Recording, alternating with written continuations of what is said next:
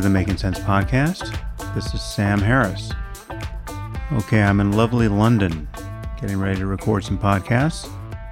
It really is lovely. The weather is perfect. That makes London especially nice. So, I'm going to record a housekeeping here and then get out of my hotel room. A few things to say that have no relationship to today's podcast.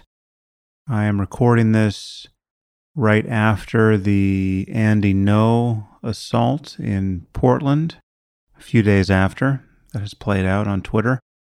This strikes me as entirely the product of Twitter or of social media in general. This is like a physical manifestation of all that is crazy online. I think these protests probably wouldn't occur. Andy Ngo, the journalist who was attacked, probably wouldn't have been there. All of the acrimony and insanity that one witnesses in the aftermath would have no forum. It's a very strange phenomenon. I'll catch you up for those of you who don't know what I'm talking about.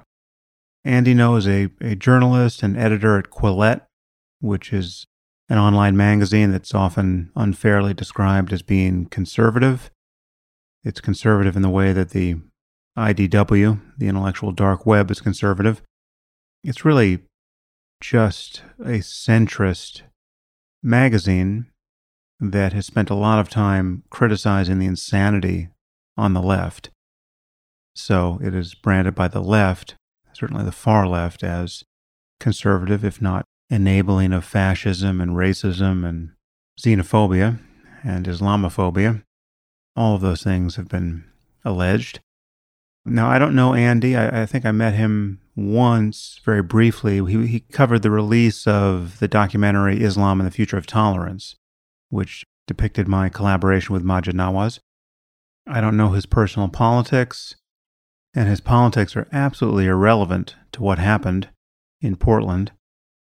And I didn't contribute much to the resulting cacophony on Twitter. I posted one thing, but I'll just say a few things here. So, what has been happening in Portland, apparently, is that Antifa, the uh, so called anti fascist cult, has been demonstrating periodically and allowed to do so with real impunity by the mayor, Ted Wheeler and my one tweet on this topic tagged him. It seems to me he's been totally irresponsible in the scope he has given to these protests. I mean, I've seen video with Antifa stopping traffic and pulling people out of cars. It's madness. It's a complete breakdown of social order.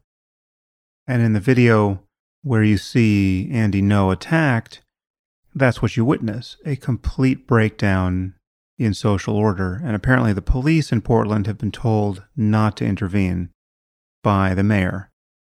Anyway, this is the kind of story that will be picked up by the right wing. You know, Andy Ngo will be on Fox News talking about his attack.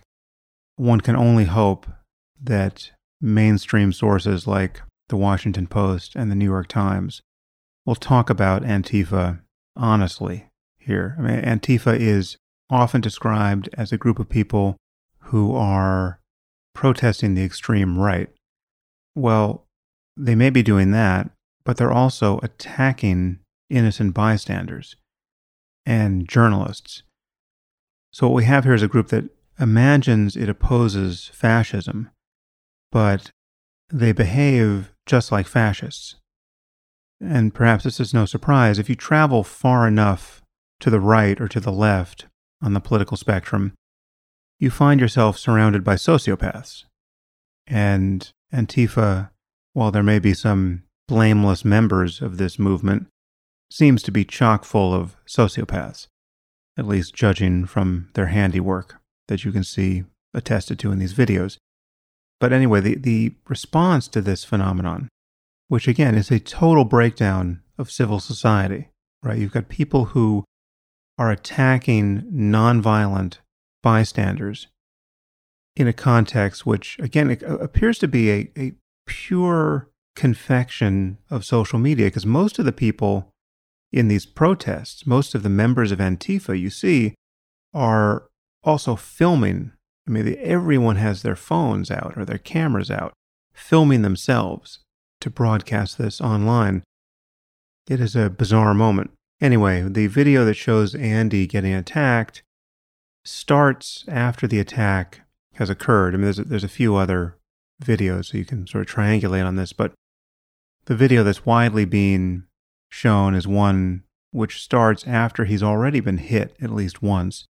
And then you see someone run up and hit him twice in the face as hard as he can. And then uh, I think the same attacker then returns a moment later to kick him in the groin twice as hard as he can. There's a few things to point out about this. When you punch someone in the face as hard as you can, especially when they're not prepared for it, I mean, you just blindside them, there's absolutely no guarantee that you're not going to kill them, right? I mean, people get hit in the face, knocked out, they fall down, they hit their head on the pavement, and they die, right? This happens. It's not a high probability way to murder somebody, but it's not an especially low probability way of doing it either, right? Especially if you know how to throw a punch. I mean, if you knock someone out cold and there's only concrete to catch their fall, you can certainly kill someone this way. So you should be morally prepared to deal with that aftermath, right? To know that that's what you're doing and to know that you may very well spend a long time in prison as a result of what you've done. And I might add, in prison, you might meet some real neo Nazis and aspiring fascists to keep you company. And that's actually what one hopes for these people in the video. If you think this is effective political work so as to get people to worry more about authoritarianism and about the heavy handedness of the state and about the rise of the far right, it has absolutely the opposite effect. You know, you see a few videos of Antifa, you want the far right to show up, and you certainly want the state to clamp down on this kind of behavior. This has absolutely the opposite political effect. It will guarantee four more years of Trump at a minimum for this kind of thing to become more commonplace.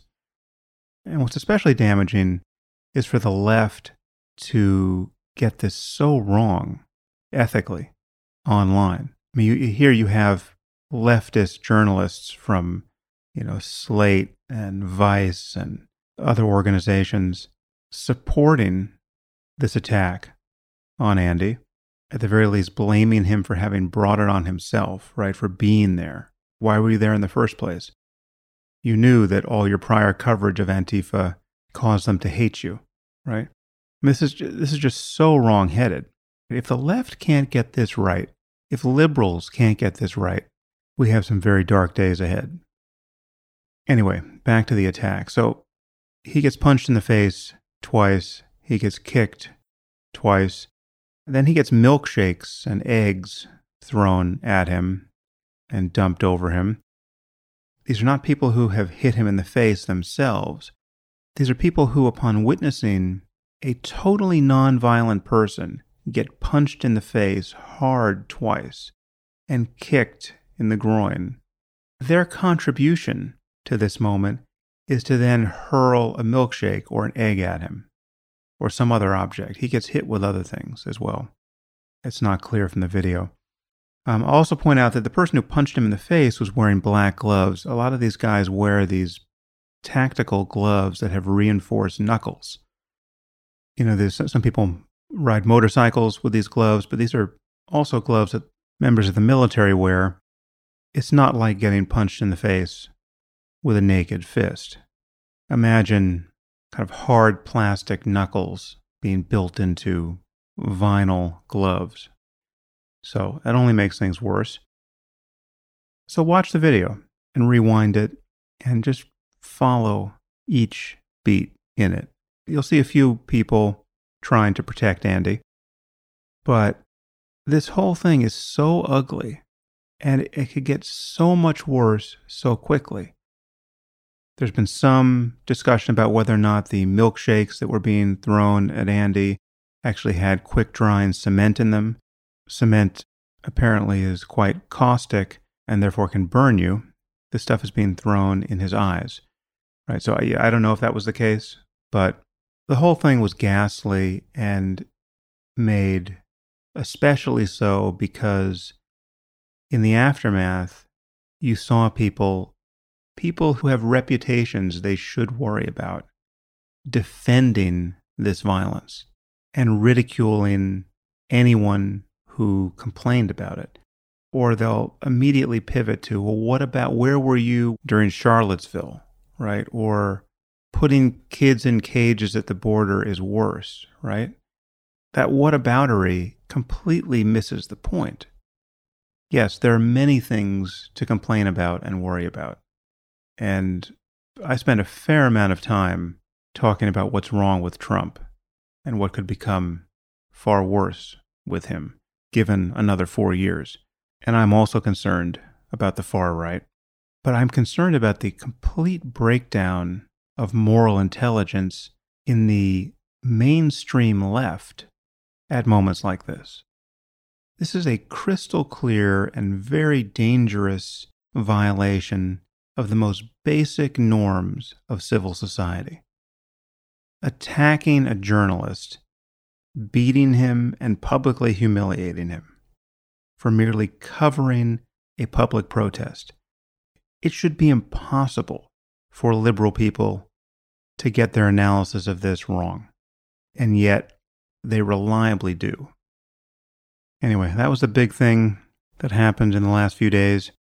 It bears absolutely no relationship to the topic of today's podcast. And now I will move on. Today I'm speaking with Eric Topol.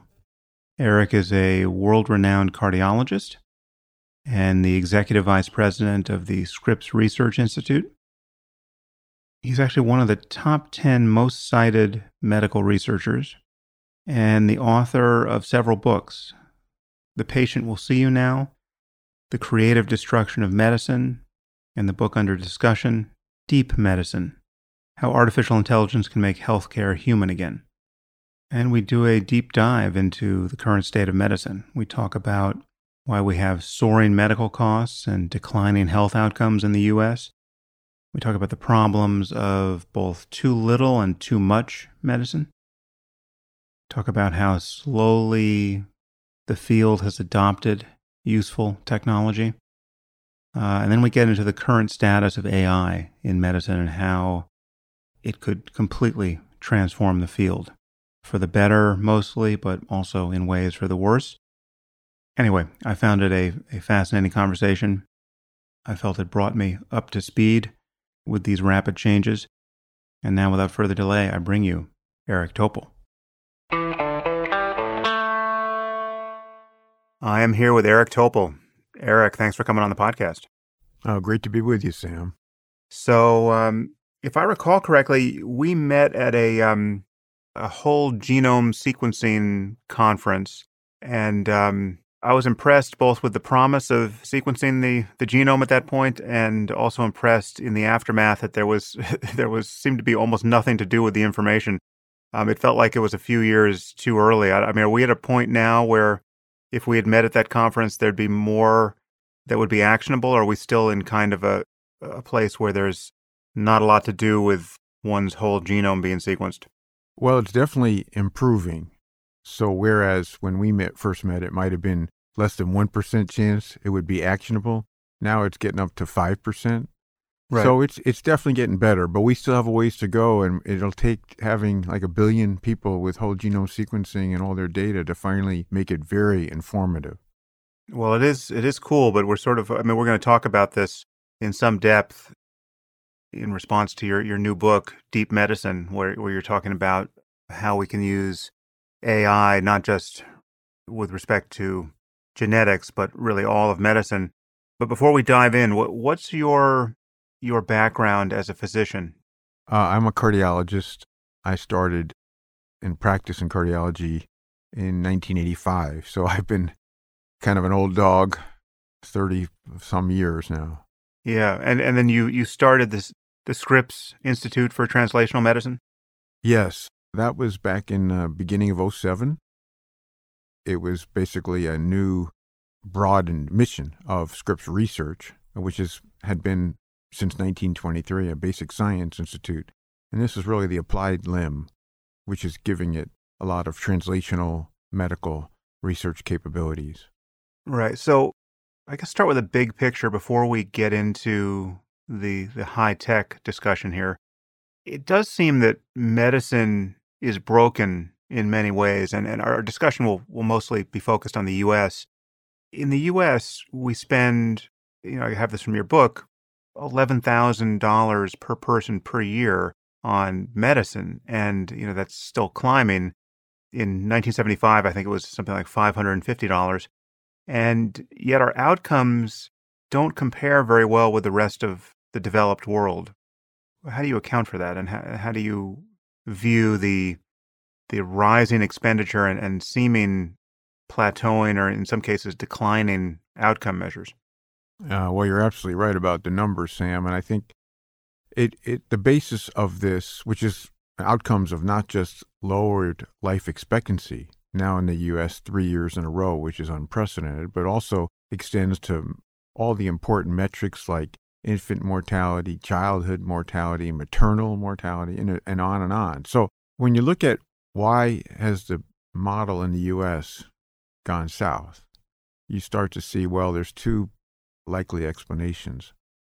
A big one is that we have major inequities in our care. We don't provide care for all citizens, unlike all the other countries that are being compared with. Mm. The other extreme is that we overcook, that we do too much. So the people who have coverage, they get over tested, over treated, and that leads to all sorts of problems, and including bad outcomes. So we, we, we've got lots of serious problems. Yeah, well, I, I must say I have a, I feel like I have a fair amount of, a fair amount of experience with the the latter problem of of too much medicine, or at least too much medicine being offered. And I mean, it's often said that you know we have the best medicine in the world if you're you know, well off or well connected, and yet I always find it incredibly humbling and fairly depressing how hit or miss my encounters with medicine are. I mean, I'm, I'm not a doctor, but my background in neuroscience gives me a, a, you know a better than average position as a consumer of medicine and but I also find what whenever I get put into the, the machinery of the medical system, whether it's because I'm sick or because someone close to me is sick, one of my one of my kids is sick, rather often I experience a, a fairly tortuous adventure where as you said, either too much medicine is offered or it could be drugs with serious side effects that are kind of dispensed with a, a totally cavalier attitude. Risky procedures are recommended almost reflexively. And, uh, you know, there's a whole process of declining to go down this path rather often. And, and then, as you know, most conditions are self limiting, and then you, you feel totally justified for having declined.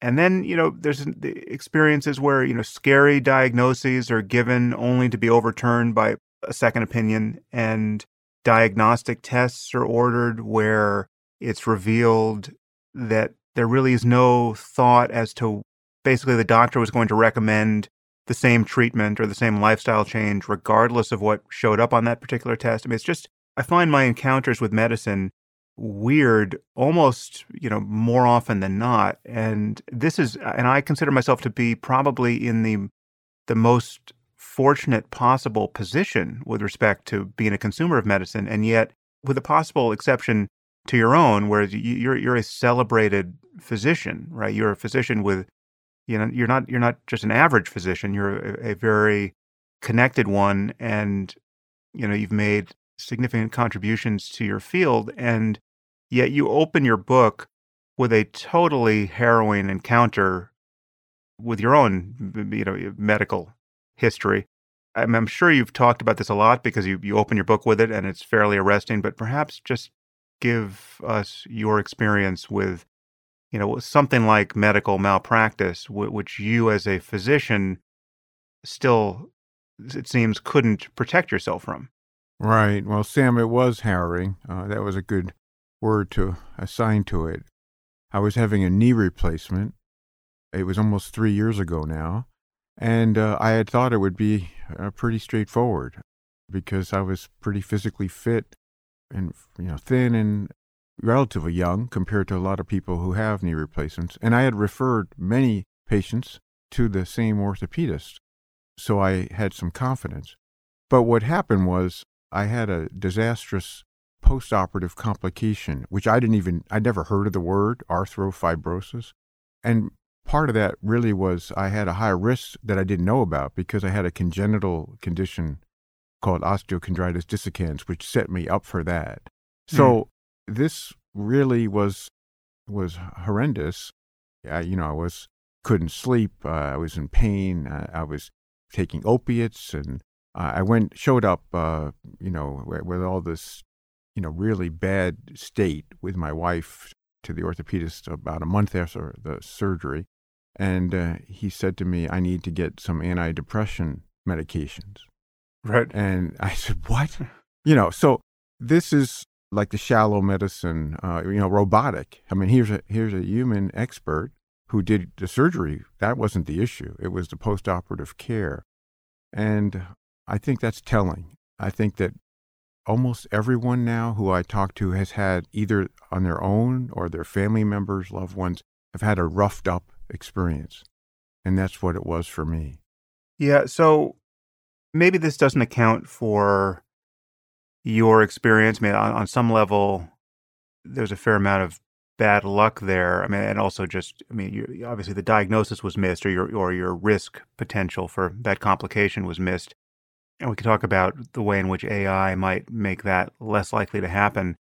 But I don't know. It feels like there's a there's just a problem in the culture of medicine. I mean, medicine is is kind of a, a priesthood. I mean, it's it's like the, the way people relate to doctors it's a far less straightforward transaction with respect to the use of another person's expertise. And it's difficult to navigate for almost anyone because in part it's the subject matter. I mean, you're dealing in some in many cases either with life and death questions or a concern, a legitimate concern about, you know, significant disability or suffering or, or risk. And I don't know. We know so much about how impossible it is for for people to navigate their own cognitive biases. I mean, we know that physicians are making diagnoses based on their clinical experience in ways that re- that really distort the you know the, I mean their sense of probability and the accuracy of diagnosis is is way off. I mean, this is something you touch in your book by reference to Danny Kahneman and and Amos Tversky's work. There's something about the culture that again we, we haven't yet introduced robots into the, the equation here but i mean can you say anything about that i mean I, I, my my my impression here is fairly inchoate but i just realized that there's i mean just the, just the process of you know getting second opinions is often weird I mean, and what and what you right. do with opinions that can't be reconciled and I mean, how how do you how do you see the effect of putting on a, a white lab coat on on hmm. on the, the, you know the conversation and and the the relevant cognition. Right. Well, uh, you're touching on this medical paternalism, which is the sense that you know doctor is a know-all entity, and that wasn't as big a problem decades ago when there was a lot of trust, there was presence, there was a deep relationship, and it really uh, an intimacy, an inner human bond. But what's happened over time is that paternalism has sustained. And at the same time, there's very little time with patients. It's very much a lack of presence because, you know, doctors are looking at keyboards and they really don't have the time to, to cultivate a relationship. So it's gotten much worse. It's the same problem, the basic problem of the kind of authority, control, don't question my opinion. What, what do you mean you, you need a second opinion? When everyone should be entitled and feel very comfortable to have that second opinion. But this doesn't fit in any longer because there's not the relationship. It's eroded so seriously over the last three or four decades. Hmm. It's interesting, despite how much we're spending on medicine each year, and again, the, the, the costs are just going up and up, the field is actually very slow to adopt new technology. And I mean, this is something that we've all noticed the transition to, to electronic health records, which has seemed somewhat dysfunctional and, and, and somewhat haphazard. I mean, and that, you know, that it just feels like as far as this adoption of tech, medicine is, I mean, apart from, uh, you know, the introduction of some new scanner from time to time, it seems more like the FAA dealing with old equipment than you know than it looks like Silicon Valley dealing with the, the latest breakthrough in, in consumer tech. So how how do you view medicine and tech in general? Yeah, it's a pretty sad story. A lot of people think digital medicine arrived with the electronic health record, and that was an abject failure, a disaster, because when those were introduced, they were set up for billing purposes without any consideration of how that would affect either patients or doctors or, or other clinicians. So re- really that, that was actually the motive. It wasn't to be able to, to aggregate information better? No, no, it's just to have really good billing, to not miss things. Hmm. And it's amazing. And uh, it's not really ever improved. It's the most clunky, pathetic software and uh, across all the different companies that are in this business. And it, that had led to doctors becoming data clerks and has been one of the most important aspects of why there's such profound burnout in the medical field, with mm. more than half having expressed that they are burnout, but also over 20% even with clinical depression and the highest numbers of suicides ever in the medical profession. Mm. And is there anyone tracking just the, the actual use of doctors' time with respect to this new technology? Uh, uh, has the, the experience of being a doctor been more of, of one dealing with records and insurance and, and all the rest and, uh, you know, year by year? Exactly. So what's happened, I mean, a most recent study was that 80% of the time that medical residents were spending without any contact to patients because they were working on electronic health records and administrative tasks. And all the recent time studies that have really delved into this show a two to one or greater ratio of time away from patients. So that this electronic health record, which is unfortunately the precursor of bringing the digital world into the medical profession, has backfired. It's really been a serious hit to the care of patients. Mm. And what about other technology like diagnostic imaging? And I remember, you know, I mean, I've had a few adventures in cardiology, which is your wheelhouse.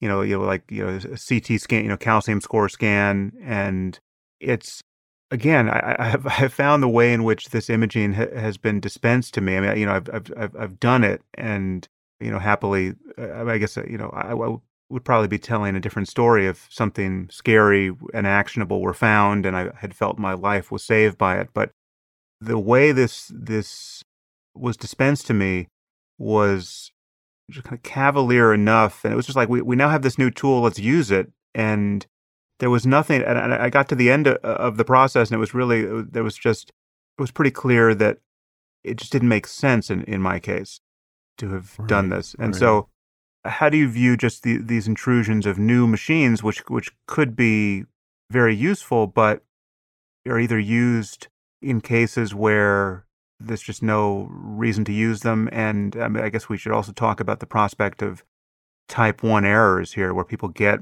false positives, which then they go chasing with yet more intrusive procedures and incur other risks. Exactly for that too. The, the the problem here is We've got a lot of good technologies, but they're misused, they're overused. So, the example you gave of a calcium score with a CT scan to see whether or not you may have coronary disease, that test is terribly overused. I, I have never ordered that test. And mine was worse. I had an angiogram. I didn't just have the, Oh. the ordinary Oh. CT. Yeah. Yeah. Uh, so that is likely fits into the the so many patients that I've seen for second opinions who have become disabled, who have become adversely affected by the results of their calcium score, even though they have no symptoms. Or others that have been told their lives have been saved because they were whisked away from the CAT scan to then have an angiogram and stents or even a bypass operation. So, you know, cardiac cripples have been a result of some of these scans with no patients without any symptoms. And it's really unsettling. So, this is an exemplar of so many tests that we have today that they can be helpful in certain individuals, but they can be very harmful as well. And, I, and I, these particular harms. So I guess there's, there's two problems here. We have the the underuse or lack of availability of medicine to people who really need it. I mean, who have substandard care in a first world society, our own, that doesn't compare favorably to the rest of the developed world.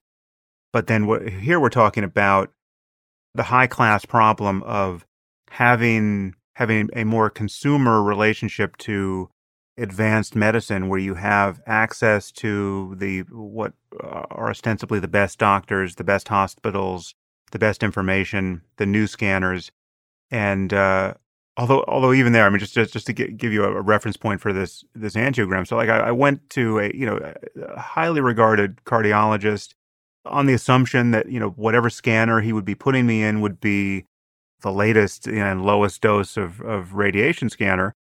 And then I, you know, I, I get the scan and I see the the amount of radiation delivered, and I just kind of check this with a with a friend who's a physician who, you know, has access to you know similar doctors, and and he said, yeah, you know, if if I had ordered the scan, you know, you would have gotten you know one third the amount of of dosage there. So it's like I'm not quite sure why that you, got put in that scanner, and just the fact that there's that kind of variance. I mean, not, not you know, I'm not especially paranoid about this. I don't I understand that this doesn't raise my cancer risk all that much, but the fact that in the most prestigious networked circles there could be that kind of variance is just bizarre to me.